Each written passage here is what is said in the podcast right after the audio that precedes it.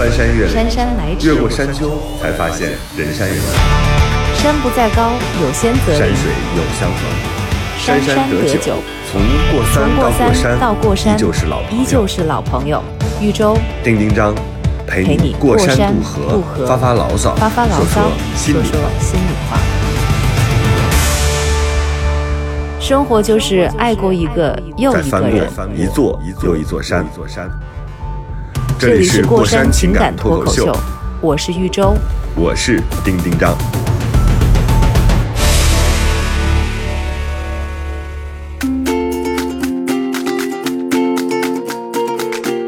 Hello，大家好，这里是过山情感脱口秀，我是丁丁张。大家好，我是玉州，你好吗？大家好，我是方玲。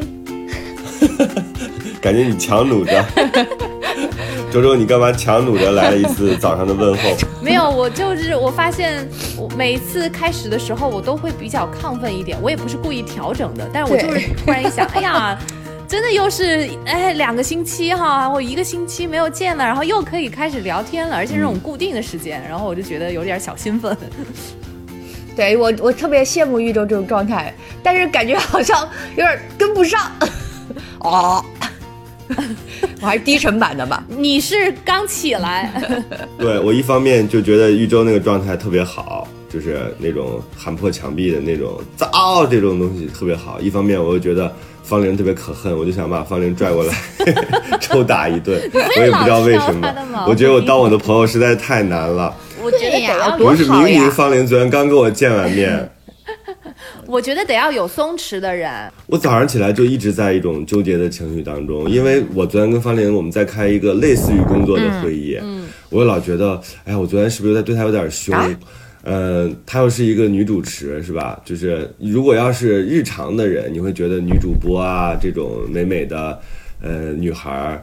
温温柔柔的，她不用什么脑子，但是我对她要求显然人都不带脏显然不不仅是说，就显然不仅仅是说他只要能把他自己的工作做好，就是他是一个很周到、很厉害的主持人就完了。我老希望他能够超越他的极限那种。所以我早上起来的时候，其实我就很纠结，我说：“哎呀，怎么我老对方玲要求那么高啊？我老是让她既漂亮又有脑子，又又得瘦，又得吃少。”就是我就当我朋友实在是太累了，我我今天刚才我们不是在录之前又在调整设备什么的嘛，我一直在反思，就一直在那个纠结的状态当中。你知道啊，丁丁让你特好的一点是，你会反思，你会就是说了做了之后，哎呀，你心又软下来。其实你有这样的一种反省和自知就很好，别人也怪不了你。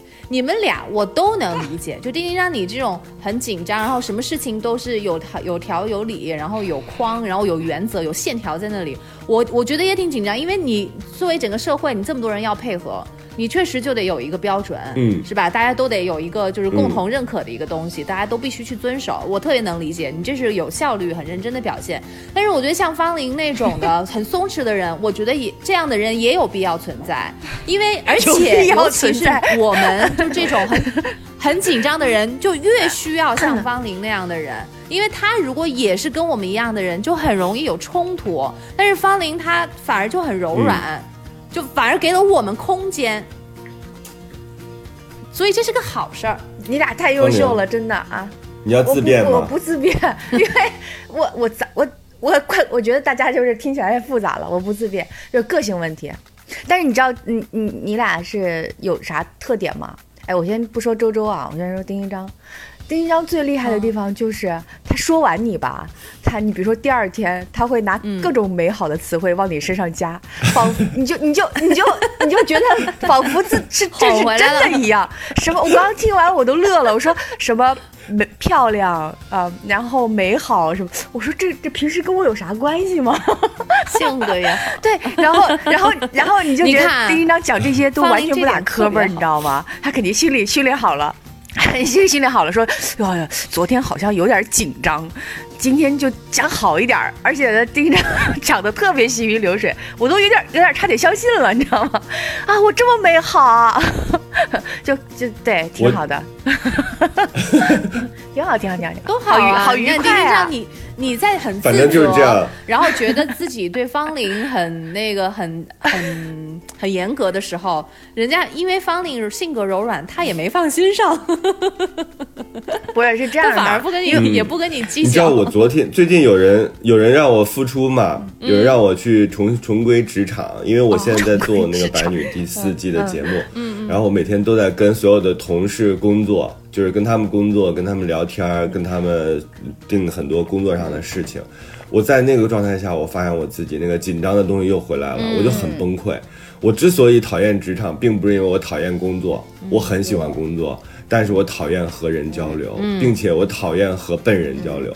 就这个东西其实是阻碍我向前发展一个特别特别特别重要的。我认为，比如说一个节目你进展到第四季，很多原来犯过的错误不应该再犯了，对吧？你第二季就不应该再犯了。但是当一个类似的问题，就人类又是复读机，又是复印机，就是它永远都在一个地方上一个坑里摔倒，摔倒了之后爬起来，爬起来之后重新的摔倒，就是那个东西是让我非常绝望的。这是我有的时候有点回避社会或者拒绝回归。职场或者是跟别人谈判的一个最最最重要的原因，因为我知道人类其实进步并不会特别大，但你可以筛所以这个是选让我有你自己的团队啊。很难如。果你难为什么是因为多交流的人。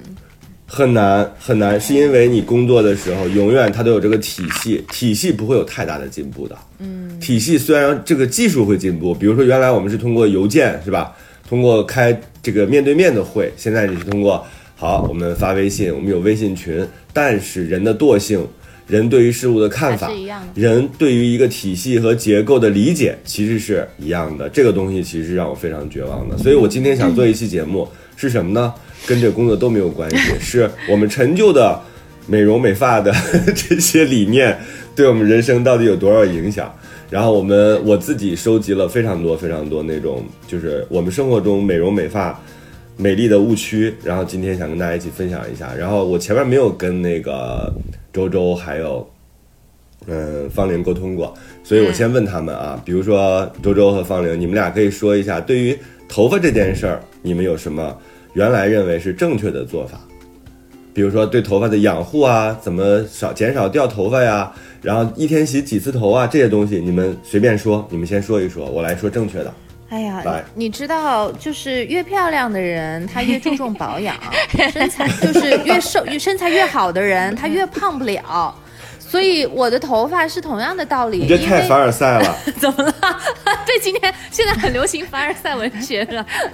然后我的头发，因为它天生是沙发，所以就它就起点就很低，所以我对它没有半点的那种奢望和要求。就沙发特别讨厌，我从小。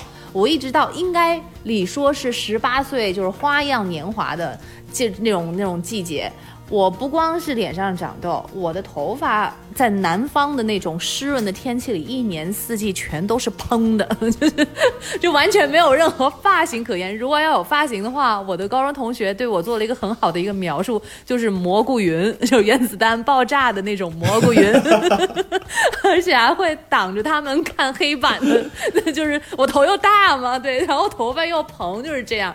所以但我好喜欢这种感觉啊，啊？就是收不服你的头发，对你不觉得就是人总是这样的吗？嗯，我是柔软型的，我是细软，然后所以就会导致很多时候想弄一个发型吧，你出来的时候特别好，十五分钟之后你就回到了原来那个塌塌的状态。我就特别喜欢那种硬头发的人，就是他可以随便搞自己的头发。但是我的发质又不好，就是它，因为它沙发是中间是空心的，所以就又容易干，发尾又容易毛躁。那你你要做定型，嗯其实也不难，也也也不容易定型。你如果要全部都拉直的话呢？就是又会显得你头发少，就又特贴。就是沙发唯一的好处就是可能会显得你发量稍微多一点，但是又过于多，而且不是那种好看的多，就它不是那种很柔很柔顺或者是亮亮的。嗯然后现在岁数有点到，慢慢的又有点白头发长出来了，所以其实也是说从最近几年才刻意的说要嗯去养护一下头发，所以会买那种什么。码什么油啊，就那种东西，就是象征性的吧，象征性的洗完头想起来了，然后就嗯抹一抹，就有一个护发的一个心情。但是呢，你说要有多努力嘛，多投入嘛，也没有，就有点顺其自然。而且我是我以前就是从大学毕业一直到就是三十七八岁，我都是长头发。我是我是四年前才变成那种齐肩的那种短发，然后我就发现，哎呀。那个发型其实对嗯一个人的感觉还是、还是挺重要的。然后我现在就特别偏向于这种短头发，会显得人嗯会精神一些。然后短头发的话，洗头发就不用那么频繁，就会要好洗一些。哦，对我还是头皮还、嗯还出油，特别讨厌，所以就完全不奢望嗯我的发型会怎么怎么样。嗯，我跟你说，我今天我今天跟你说的这些理念完全会更新。你刚才提到的所有的关键点，我全记下来了。真的吗？方玲儿，你说一下好。期待啊！我们真、嗯我们真的要一整期聊美发这个事儿吗？我确定一下先。哎，方玲，我跟你说，我刚开始还想问，我还有就是别的，他说的美容美发是我们理解的美容美发吗？对对对对我真没有想到会聊这个，真的所以我很是美发好奇他他会他会说什么？对，他会针对这个说出什么凡尔赛来？对，不不，我觉得我刚我我刚这一直在怀疑，我说真的这一期都聊这个吗？后来我想说，哦，丁因为因为丁一章在找的选题，他可能他真的很在乎头发这个事儿，但是我又要我也要凡尔赛一下，真的没办法这事儿。丁一章，你你先你先摁耐住你你的四十米大刀好吗？啊，就是我。所以你的头发是什么样的？好的，我我我说实话，就特别凡尔赛，因为我头发呃遗传我爸，我爸现在六十多岁了，头发乌黑浓密，发际线也没有靠后，哇，然后呢也一点点白，然后呢我我我我我们家我妈头发发质不好，就是呃少，呃细，嗯，然后薄贴头皮啊、然后呢这个 我我我我怎么觉得我也是这样？但是我我刚好是遗传了我爸，所以呢，我从小到现在，就是因为我觉得网上聊那种秃头的这个秃头少女啊这个事儿，我每次都很想参与进去，但真的参与不进去，因为我自己把那个发际线撩出来看，我说我好像没有感觉自己这个发际线这个事儿，我我以前是什么呢？可能也往后退了，但是因为我以前发际线吧，其实挺往前走的。就是我的额头会比较窄，所以退对，了退了正好，是吧眉毛对，因为我以前都不。不敢，我以前是不敢扎那种大光明的。我的那个那个头发发际线比较低，然后呢嗯眉毛当也是比较黑，因为它毛发都一样的嘛，就是毛囊就比较旺盛的话，就是哎，我说这这女的就好像这个额头比较窄，就显得有点有点怪，你知道吗？现在反而觉得哎，如果是长头发扎大光明，有点像悟空，对大光明的时候特别对，像孙悟空就这这那。发际线矮就有点尴尬。现在反而是比较好，但可能也是往后退了，但是现在的状态是正好的。然后我的头发发质呢，真好。长出来自己长出来那除了染头发，自己长出来的是是有一点儿啊、黑偏棕的，然后呢发质比较硬，呃，但不是嗯沙发。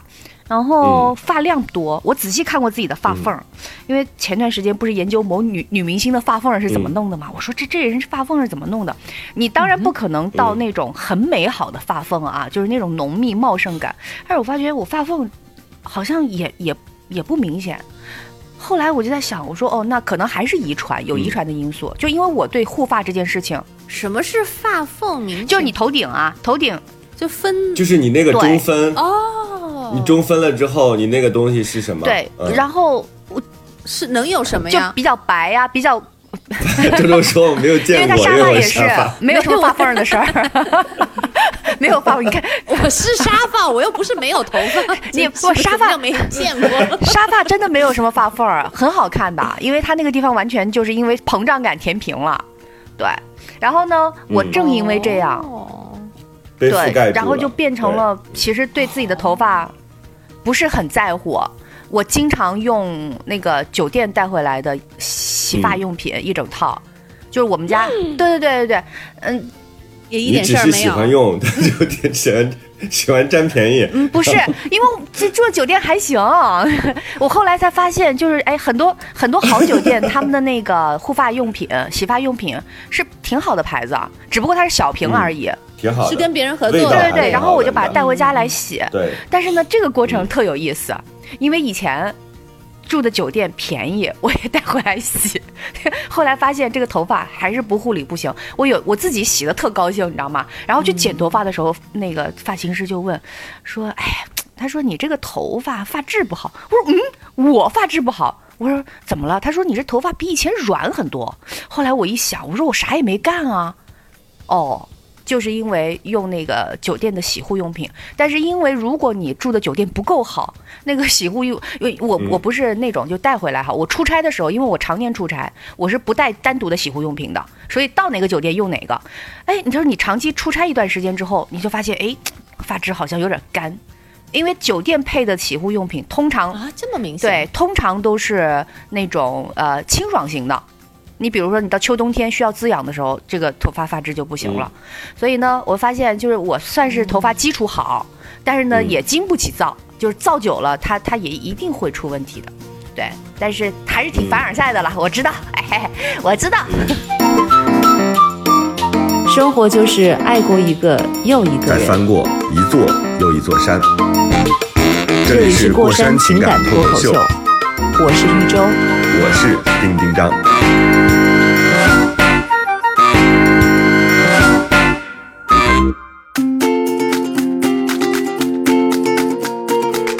太棒了！我跟你说，你们两个女搭档完全不用跟我呼应选题，你们所讲的每个点其实都是我今天想呈现的。真的假的？哎就是，我们并没有在这里要说因为问你吗？因为我头发多和少，不用问我。哦，不用问你，哎，我哪里不用问我你呢我现在就是我哎，咱俩应该一起三二一，对呀丁丁张，别到你呢？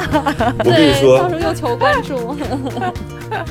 我我之前我之前会觉得说头发，我我其实并不在意这个事儿，因为我有一个理念，我认为很多东西都是基因的，就是你的基因会让你什么时候头发变秃，或者是就是养护它真的是只能起到一点点的辅助作用。所以今天正好我看到这篇文章的时候，我发现说，哎呀，有很原来很多理念是对的。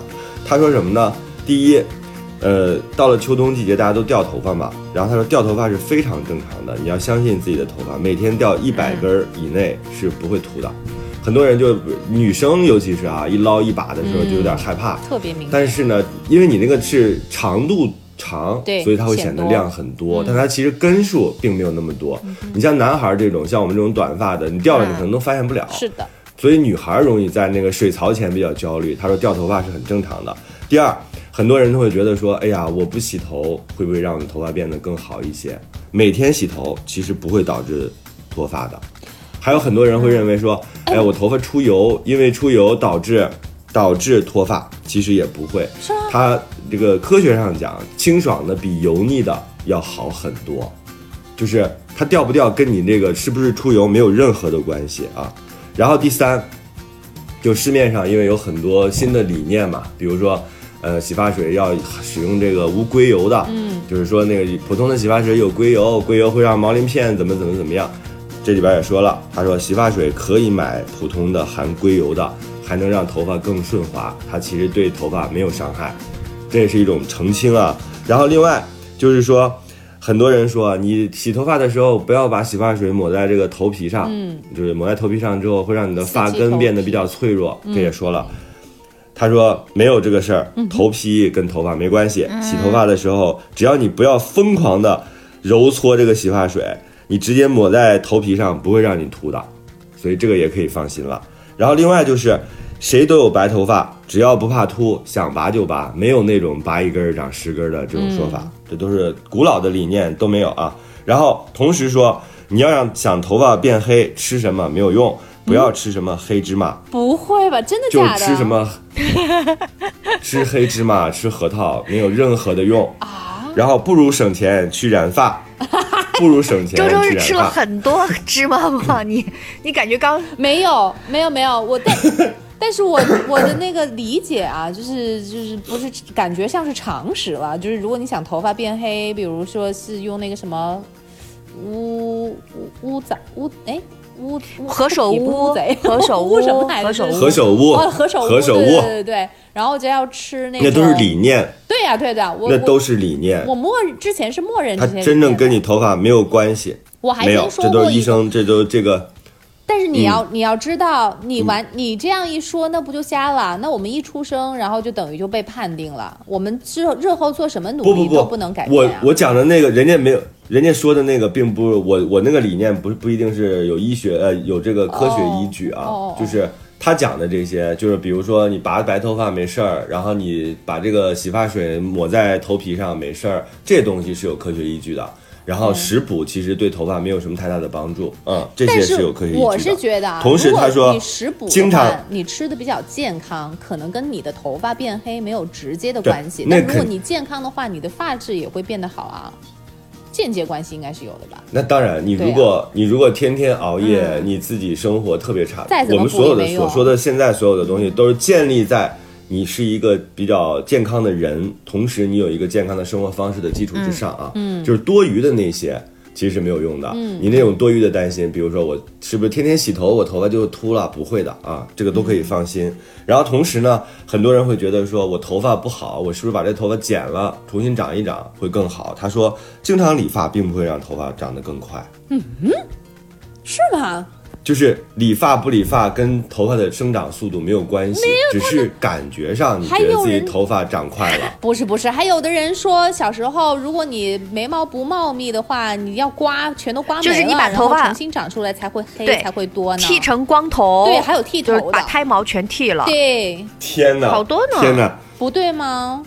一周，嗯，你看刚才我讲到第七点了吧？第八点，同理，睫毛不会越剪越长，体毛也不会越刮越多。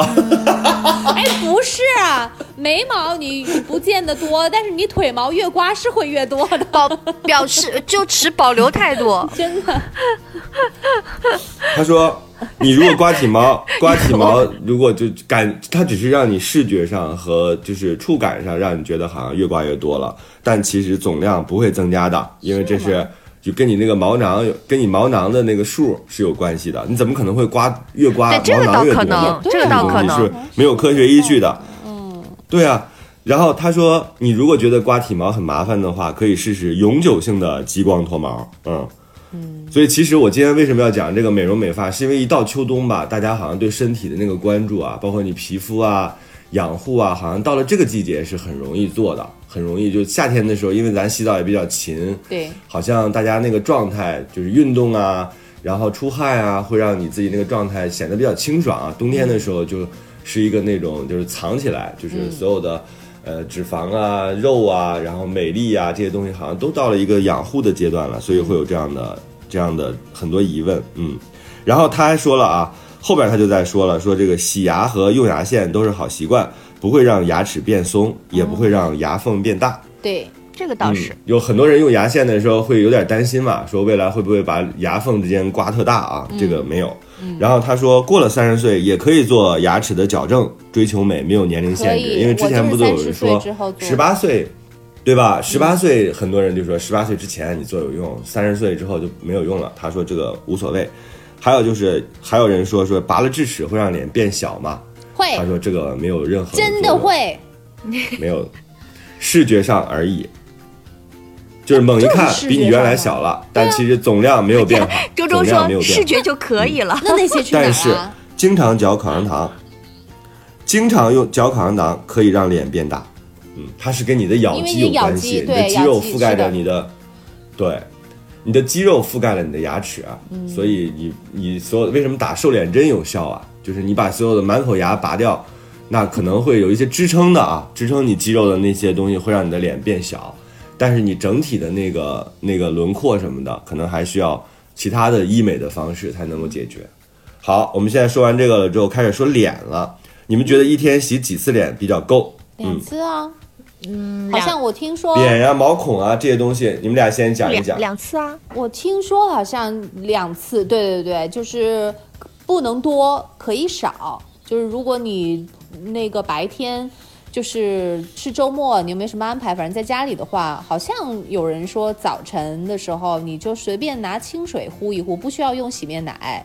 然后就会反而让皮肤更痒。你是完全不洗吗？早上每天我早上起来啊，你不洗脸我是睡午觉等一下，你不洗脸，你啊我吃你不洗脸，完午饭你出门吗？啊，不出门，出门洗脸，对吧？哎，但是不洗脸，对我如果不觉得没门的话我就哦，那我也不洗脸，我 我出门之前我是不洗脸的，我但是我可能 啊，我还是会洗，因为我有的时候也不洗，然后我发现我洗了之后就觉得，哎呀，真的就清爽了很多，就是是跟刷牙刷完牙还没有太大的那个区别。但这每个人 洗听众说这仨人好脏啊，都不洗脸。我洗我洗，因为，嗯、你说不是，我就我我我一天洗两次脸吗？不是刚刚的问题是，这不是大家都都会做的事儿吗？我觉得洗脸就是你早上或者是晚上，它是一定要洗脸的。就是你比如说你要出门儿，或者是说你拿不出门儿吧，但是你说所谓不出门儿不洗脸，也不是说完全不洗，可能就是啊不用洗面奶洗。我觉得，我觉得用洗面奶是一种是、嗯是一个庄重的洗脸仪式、啊，这很认真。但是呢，如果不用洗面奶，你比如夏天的时候，你经常会随便洗个脸，因为出汗了、出油了，但是也不用洗面奶，就是但让脸清爽清爽，这跟天气还是有关系的吧，跟你油脂分泌有关。我觉得我这还得回到还有什么就是天生不励志的那个，我不是头发爱出油吗？我脸也爱出油，因为我不不是嗯青春期都是长很多痘嘛。然后后来那个时候我就 不不懂要用那个洗面奶，我是读了大学之后才知道有洗面奶这个东西，然后才说哦，原来其实皮肤的清洁。是能够改善你长痘痘的这件事情的，因为我就爱出油嘛，痘就其实是油脂太多，然后出不来嘛。然后南方的话，又是周周，你简直是我天生的 搭档。你接着讲。真的然后又错错了是吗？又是误解是吗？我南方我家里原来的习惯是要用毛巾洗脸的啊对就是把毛巾打湿了去擦脸，而不是像现在的用 用手弄着水啊，把脸上搓弄完了之后擦干的那个过程，拍案那叫绝那个那个阶段，然后才用毛巾把它给擦擦干。所以越是这样，就清洁越不彻底，所以就越容易长痘。那我就对这个就一直有那种阴影。我后来用了洗面奶之后，这个才会有改善，但是依然我还是属于那种比较油，尤其是 T 型比较油，在之前特别的明显。嗯，所以我是一定早晚要用洗面奶洗的。就看肤质，真的，我觉得那个油性皮肤用洗面奶是是必须的，但是不能用那种去皂性，呃就是这种皂感特别强的洗面奶，你会失水失水，它会让嗯你油更多。嗯，对，但是我因为干性，我干性好像从小的习惯啊啊，就是我出门之前洗脸。我我是出门之前洗脸是为了美观嘛，别人看到你是干净的，对吧？嗯然后我回来洗脸是因为我自己老有一个有点类似于洁癖这种，嗯但真的是我的习惯。我回到家之后啊，除非是有人跟我一起回来，比如说方玲跟我一起回来，我们吃完饭回来就开始聊天了，我没时间干这个事儿。但是大部分啊，现在只要是我单独回家，我如果有机会的话，我能洗澡就洗澡，换上家居的衣服，嗯，然后呢，如果不能洗澡，我就洗个脸，就是我就老觉得外边那个灰尘呐、就是空气啊，其实如果有条件的话，把头发洗了是最好的，就是所有的那个外边的那些灰尘、空气那种脏东西，我是觉得可以通过洗脸的方式把它清洁好，我然后你自己手也干净，脸也干净的很话，有必要，很有必要，尤其现在这种城市里头我老觉得是这样的灰尘就是很大。然后我是我是就是因为新冠之后，我每次出门回来，嗯我就养成了一定要洗一把脸的习惯，不然的话就觉得会把病毒带进来了。对对对对，我新冠我这一段我确是实会可能会超过一天洗两次脸。嗯而且我觉得在外边坐过那种公共的椅子呀，那些衣服什么的，我现在我都会买那个日本的那种除菌的那种喷雾，就是如果我这个衣服能洗，我就把它洗了；如果我洗不了的话，我就用它喷一喷，挂在另外的房间里，就是晾干或者晒干。就这样的话，我觉得对整个的这个防护是有必要的。鞋子。呃，虽然虽然有一点没有功德啊，但是我是放在我的门口那块儿也有一些消毒液什么的，我会把鞋喷一喷。嗯，对，因为那个位置其实不不影响其他人走路啊，因为我们是一梯两户的，就是大家都有一个自己的走道，所以那块儿我是自己牺牲了自己的公共空间，但是我觉得把一些外边儿东西阻隔在阻隔在外边是比较有用有用的。不然的话，你洗了脸，你又去洗了手，你又去摸了原来就是接触过外边的那个物体的那些脏东西，然后你又再摸自己的脸，其实就对白洗了。嗯 哇哦，哇哦！我就觉得这个，这我当时我我听完之后，就是这不是我妈吗？真的，就是你让，我想起来一件事儿，就是我们家原来沙发上、床上就是嗯都会铺上一个垫子，就是那种薄毛毯。嗯，一个毛巾，嗯我到现在为止，毛巾被都都养成了，如果那个地方不铺垫子，我有点儿不是特敢坐。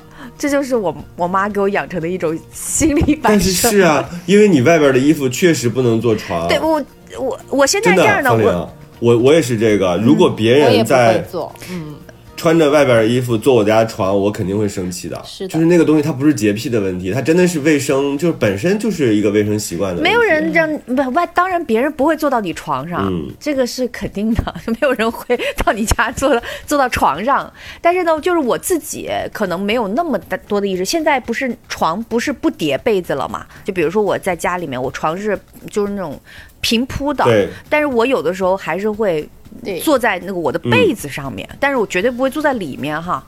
然后 对，因为我觉得被子上面，我自己穿着睡衣，我也不会躺在被子上面，对我就会钻到被子里面。我是你回家不不不换睡衣的吗？我回家会换啊，只是偶尔会做，对呀、偶尔会做，我就觉得也没有太那什么。我感觉我没有机会穿着外面穿的衣服，然后回到家里，然后坐在床上，我没有这个机会啊你这么 我一你这么我一进屋，嗯我一定也是洗，对啊，你这么理解吧啊就是这很习惯的。对我跟周周是可以击掌对的。我真是对啊，就一进屋第一件事情就是洗手，现在可能就洗脸。然后就是去换衣服，嗯。我换完我换完衣服，我还会再洗一遍手，因为你啊脱换那个衣服的时候，脱外面衣服的时候又把手弄脏了嘛，然后我又会洗一遍手，啊，我我没有，所以我一进家我对一定就是穿家里的衣服。嗯啊？我没有那么多那个。哇，那还真不一样，不一样，不一样。就是我我我因为我可能宿舍生活，因为我觉得家里的衣服舒服。我不知道，因为我不知道是不是因为我宿舍生活过太多了，就是呃从十四岁就开始就宿舍生活，嗯你讲究不了那么多，哦你真的讲究不了，因为宿舍八个人，然后。嗯，你说，比比如说床这件事情，你为什么打破？因为我是小时候，我妈是一个非常非常就是跟丁一章差不多了，就对这个事情很注意的。然后呢，但是你如果在宿，但是如果你在宿舍注意这些事情的话，你会根本活不下去。你在下铺坐着，然后你嗯，对我都你在下铺睡着，我也是上铺，你你的你的座位上有很多嗯人需要坐在那里聊天的。如果你在意这个事情，你铺个垫子吧。有的时候人家把所以你会铺，对啊，你会铺一个吗。我是我是因为我是有个破除的阶段，我记得特别清楚。我十四岁去高中寄读的时候，就是做住校寄宿的时候，然后我当时是有洁癖的，那个洁癖大到什么程度啊？回房间之后要去洗鞋底儿。就是外面踩的鞋，我要把鞋刷干净。然后我在公用卫生间洗衣服的时候，如果那个衣服啊在拧的时候不小心掉到水池子里，不是地上哦，是水池子里又，得重新洗一遍。我会扔掉。嗯，对他，到后来我就觉得，天哪！那你这有点这个有点过分，这不是正确的那个对，防护后来我我觉得嗯那是一种心理疾病，但是那时候十四岁，我也不知道怎么，因为我觉得这个事情很奇怪，但是我不知道该怎么解决，也没有什么人可以咨询，也没有，你甚至觉得这个是一种心强迫症、心理疾病，你也不好意思说。后来我自己用了一个方式，就是我强迫自己看不见。你比如说，我睡下铺很坐着，我告诉自己、没事儿。对，对，真的，我这有一个自我破除的过程 我会告诉自己说死不了。方玲儿死不了，他们坐你床没关系，怕什么呢？死不，我当时就是三个字，方玲儿死不了的。你会因为这个挂了吗？不会，你就别看。后来我真的把这个事儿治愈了。有一点点有一点点，但是我必嗯须说，这个是我这个宿舍工生活的过程，因为我当时有强迫症，就是高中一年级。那个一年级受不了集体生活的那个，不知道该怎么处理这些事东西啊，就是很嘈杂的人和事儿。对，它其实是一个，连带然后就。变成了越来越在乎卫生。嗯后来我觉得我就影响我的精神了。我说这天天刷鞋，我谁受得了啊？嗯对，我后来我后来就觉得哦，就但是我有这么一个过程，所以现在我的这种比较比较随性的生活，就是可能那个时候自己治病自己养成的，就是我告诉自己没事儿，死不了，你不要太在乎。生活就是爱过一个又一个人。再翻过一座又一座山。这里这里是过山山情情感感脱口秀脱口秀，，我是玉州。我是丁丁张。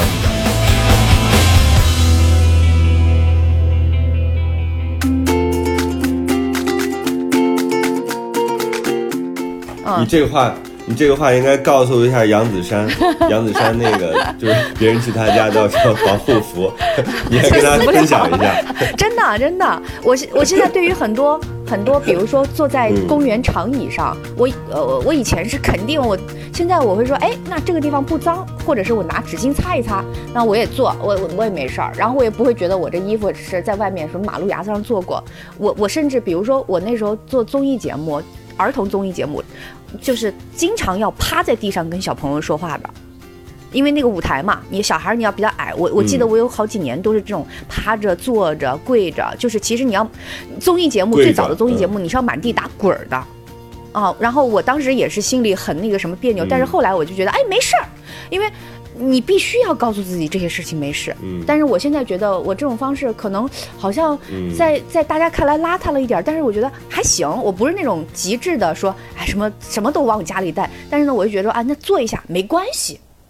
我我会有这种东西，我、我不会觉得，哎呀，不行嗯不行，嗯，我们现在说的就是，对我们现在说的其实是说，在这个啊特殊殊时期要注意特殊时期的时候多注意一点，其实是有要有嗯。有必要的啊，尤其是现在到了秋冬季节，又到了这种流感呀，它其实不仅是新不仅仅是新冠的问题，嗯有很多其他的，包括戴口罩这件事儿，我现在我也比较习惯，虽然戴口罩确实不舒服，你想想，我们戴眼镜的人又戴口罩，然后在这个。呃，戴个帽子，你就整个整个头上的负担很重，但是其实它对你的健康可能真的是有帮助的啊。对，好，我们刚才不是说的，其实是就又跑题儿了。其实我们不是说脸的事儿吗？嗯。然后我接着接着跟大家分享这个跟脸有关系的啊。他怎么说呢？他说脸一天洗两次就够了，嗯，洗多了反而容易油啊。这个我有体会，因为我跟周周那个情况差不多，我们是混合型，嗯，就是你有的地方就很干。有的地方像 T 区啊，然后这个下巴这个位置，嗯，它有的时候就会出油，就是你洗的更多的时候，其实它不是一种，呃，健康的状态。你健康的状态之下，应该是它是水油平衡的，因为你洗的特别多，所以皮肤就认为你的皮肤很需要水，所以它就分泌一些油脂，导致你的脸比较油啊。然后另外就是他说洗面奶不是泡沫越多越好，那样可能会刺激皮肤。就是咱们有的时候会用那种泡沫洗面奶，觉得这样能洗得比较干净，但其实未必啊，就是我是没泡沫，我就对觉得洗不干净。那都是一种误区。心理需求啊。然后另外毛巾，毛巾不要用来搓脸，这就刚才周周讲到的啊。有有些人会觉得用毛巾搓脸会对这个清洁有帮助，其实毛巾最脏了，因为毛巾里边儿很多时候它是。湿润的时候会滋生很多细菌，你把这个细菌搓到脸里是不行的啊。他说毛巾怎么用呢？洗完脸之后吸干水分就是正确的操作，就是你覆盖在自己的脸上，把它这个水分吸干就好了。或者是另外一种，就是我这两年我其实都没有用毛巾了，我都用那个面纸嗯。就是那种有点类似于手绢儿那种面纸，厨房纸巾。它直接用那个，用完了之后，厨房纸巾有点太糙了，就是就就是类似于就有一种专门结实一点的啊 面巾，就棉柔棉柔巾、棉柔巾那种，对，让它替代毛巾，这样的话你没有这个细菌啊。另外就是哎，不但你要过度的清洁。你擦完了之后，你会给它再利用吗？还是直接就扔掉啊？那就是张纸，我、嗯我会把它擦那个对对台面上的哎，水渍，对对对对对对，台面上的水渍，嗯，是的。可以当那你可以抹布用啊，换一个对对就是对对擦卫生间那你可以绝对没有问题。换另外一个呀，真的，你你就换那个可以洗脸巾啊。真的嗯。就比那个棉，因为棉柔纸它还是纸嘛，就是对，就是洗脸巾。洗脸巾，洗脸巾就是它那种我说的就是洗脸巾。类似的巾，东西，一次性，它就一次嗯。性的，你用完就扔掉。扔掉了之后，你也可以用来擦鞋，就是你嗯。穿小白鞋，你觉得那个鞋边脏了，你用那个蘸点水擦你的鞋，非常好用。对嗯，所以其实并不是浪费，它对你的这个脸就有好处。嗯，还有就是不要过度清洁，就大家都觉得每天我如果要用了隔离霜或者用了防晒霜，然后我是不是要卸妆呢？他说其实涂了防晒不用卸妆的，你不要用那种卸妆液什么的一直在自己脸上捣鼓。那个是用洗面奶完全可以洗掉的，就是隔离霜和防晒霜是不用卸妆的。同时呢，也不用经常的做这种深层清洁和去角质，因为这个东西都是伪命题，就是你每天把自己脸上擦出来很多类似于角质那个东西，其实它对你的皮肤是有伤害的，它让你的皮肤会变得比较薄，以及容易过敏。嗯，还有就是黑头贴去黑头，只会春风吹又生，还会让毛孔粗大，所以，嗯，是的。然后他说，还有一种方法，我小时候用过，但是我觉得当时是觉得有效的，其实后来我就没有再用了。他说早上起来你不是会经常会用那种冷热水交替洗脸哎吗？对对对对说这样的话能让收缩毛孔能让你的毛孔变小，毛孔不可能变小，然后也不会又绝望它是视觉上的变小，好视觉上的变小。哎，那不就可以了吗？对呀它是视觉上的变小，但是那个就是它还会恢复的，所以其实那个东西会让你的皮肤啊，如果你用过热的水和过凉的水交替洗你的脸的话，会对皮肤非常不好啊，要用温水。然后同时长痘了，大家会说你长痘了，你最近是不是吃火锅了？No，是不是吃火锅不是长痘的元凶？是什么呢？是甜食。就是当你吃的比较甜的时候，或者你就是吃了很多甜食的时候，你是比较容易长痘的。嗯，我我挑战一下好不好？我我觉得这个刚刚那两个嗯呃这个说法里面，就是所有的，我觉得我承认大部分都是对的。但是呢，就是它有跟我们讲的东西有一个误差，嗯就是女生讲所谓的这个美容，它其实很多就是一个视觉上的东西，比如说毛孔这个事情。因为我我们我做之前做美容节目，就觉得说，也问过老师这个问题，他们也说，就是毛孔其实是不会变小的，就是你毛孔多大就是多大，你不会因为用了某些什么收缩毛孔的东西，呃，然后你毛孔变小了。可是呢，你真的在实际操作的过程当中，它为什么让你觉得毛孔变小？因为它其实是帮你清洁毛孔。你的毛孔里面如果有一个比较黑的东西的话，它自然看起来比较大。那我觉得这个就就不能完全说是哪个是对的，就是你该用还是得用。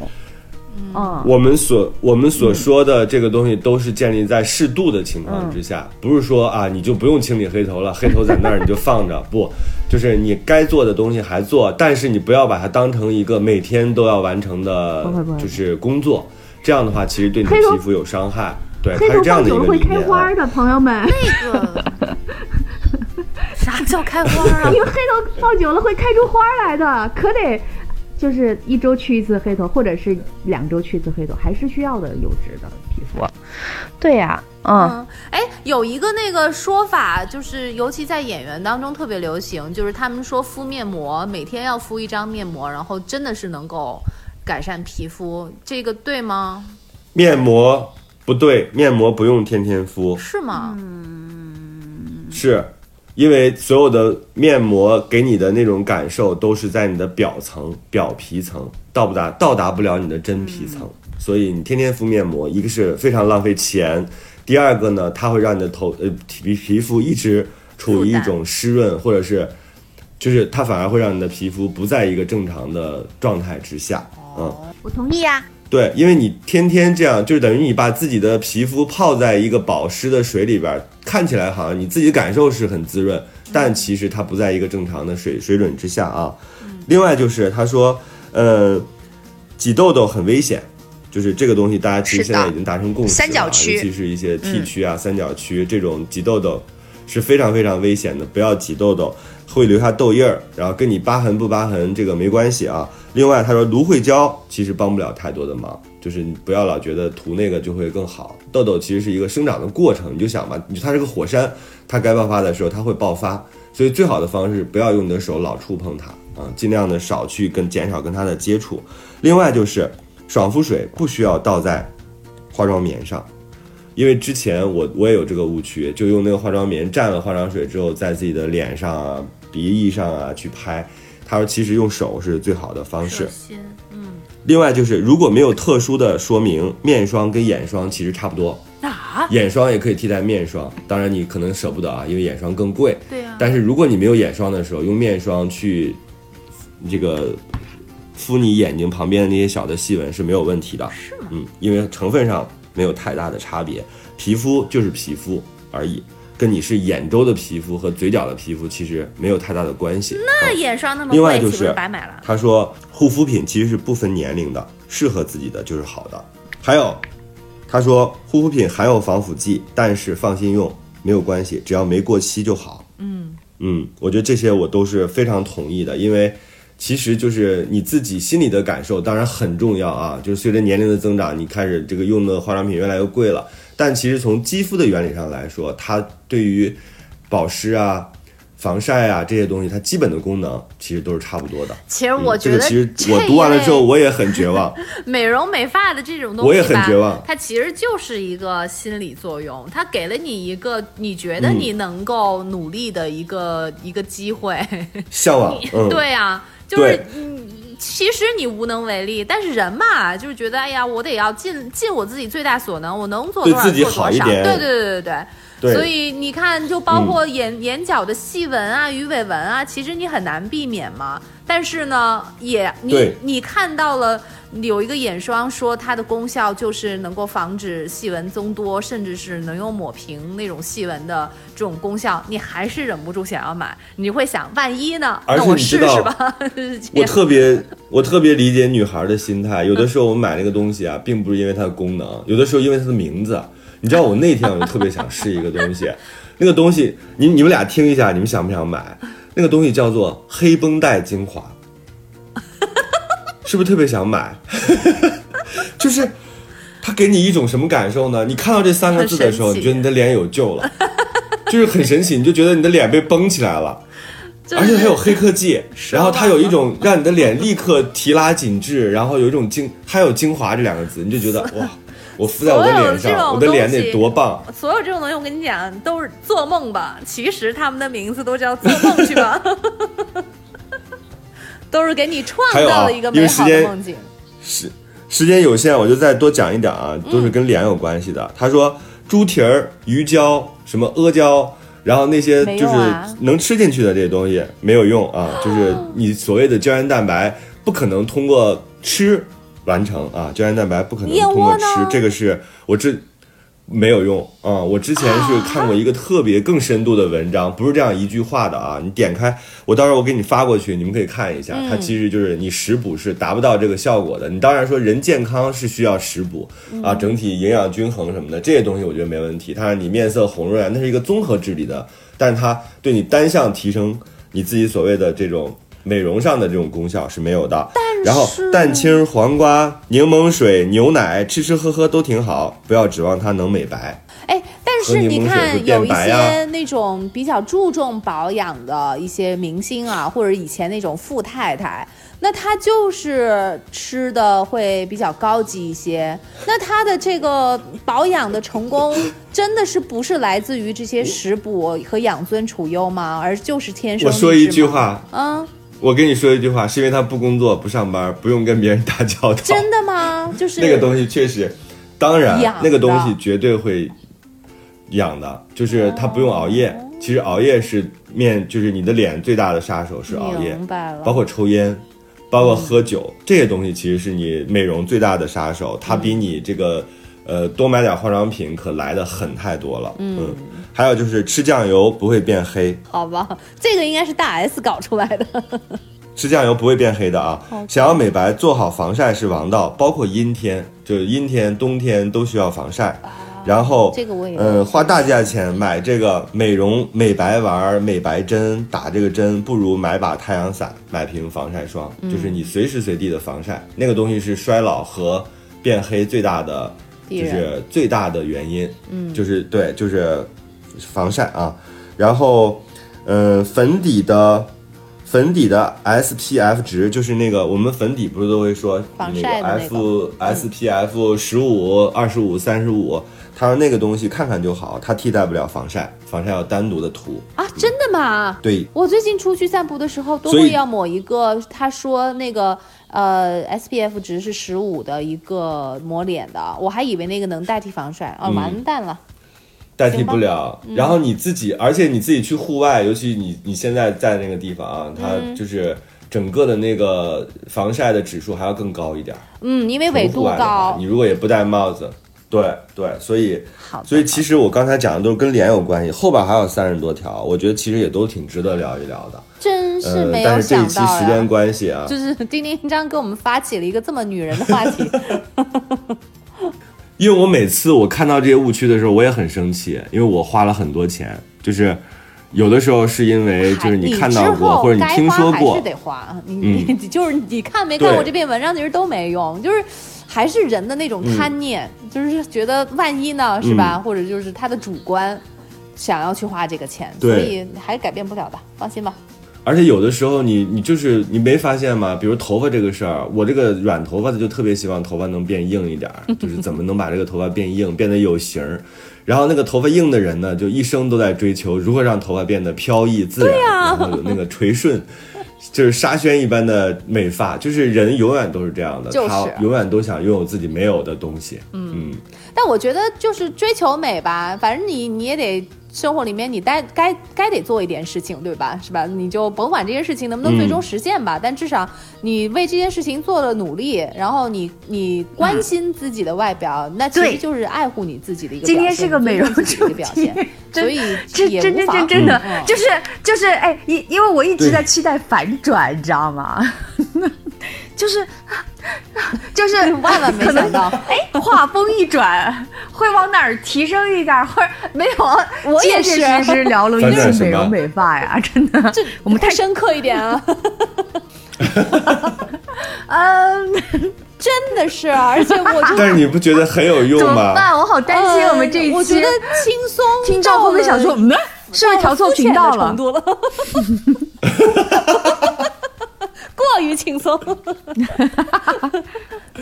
我告诉你，我跟你说，这一期一定是收听爆表的，绝对是，你相信我，因为因为我跟你说，讲误区和讲解决方案，肯定大家爱听的是那个误区，因为误区每个人都有。嗯嗯，哎，我我就此我突然联想到，因为我最近突然明白一个道理，就我在呃之前的时候，我是我我会不喜我不喜欢洗澡，我很明确的。就是不喜欢洗澡这件事情，然后那个时候有一个就是学心理的一个朋友，然后他说这是一个心理的问题。我当时的那种反应就是，我读书少，你别骗你别骗我的这种反应，我觉得肯定不可能。我说不爱洗澡就是不爱洗澡，就是不想不想那洗洗澡那么勤，不想天天都洗澡，就是懒，懒就是懒而已。你干嘛说我心理有问题？但是我现在我突然意识到，这个真有可能是跟心理有关系，因为是的就是洗澡它不是为了那种卫生，而是你自己会让你保持有一个好的那个状态。如果你不想洗澡，就说明你会抗拒那个好的状态。你只有希望你自己想要好，是吧？有好的心情，然后舒服，你才会主动去勤勤洗澡，就这样的。所以我觉得这真的是一个、嗯一个一个心理上的问题。然后我现在才解开，我说原来别人没有骗我，原来确实是自己那会儿不够自信啊，或者是反正就心思没有在自己身上。我觉得所有的行为都是有嗯它背后的逻辑的。你看，像刚刚我也分析出来，突然一下就知道，哎、我说我这种。就是，哎，你比比如说你们特别认真的对待，就是个人的这个日常的防护卫生。我有的时候有一种破坏欲的时候，这个心理背景是什么？哦，就是因为我小时候可能有过度的洁癖，所以我很害怕那个东西再回到我身上，因为我觉得洁癖更痛苦。对，所以这这都是有背后的东西在里面的。像我，我特别特别热爱洗澡，我一天洗俩澡，从冬天到夏天全是这样，是因为我觉得洗完澡之后。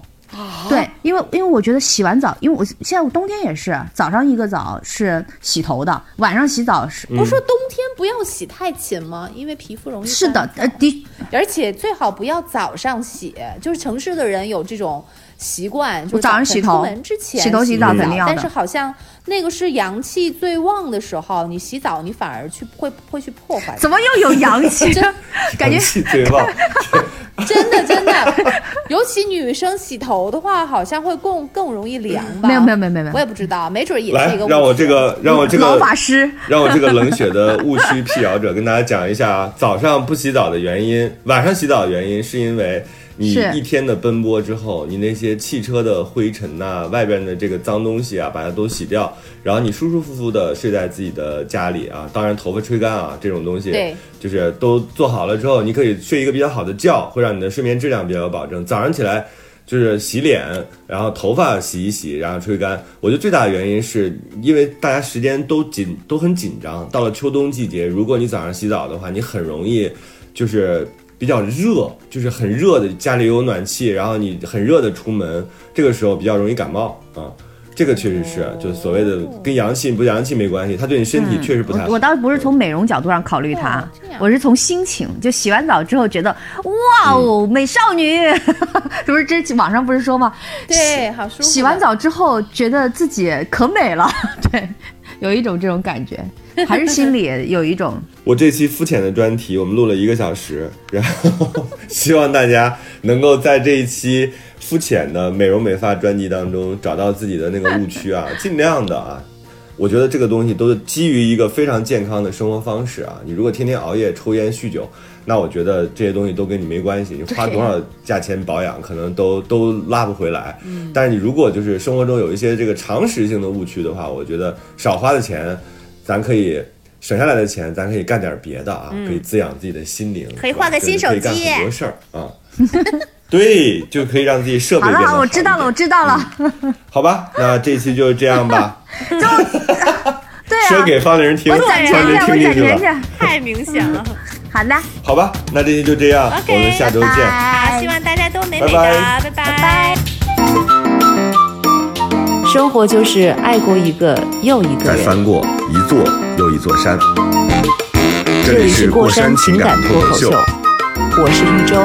我是丁丁张。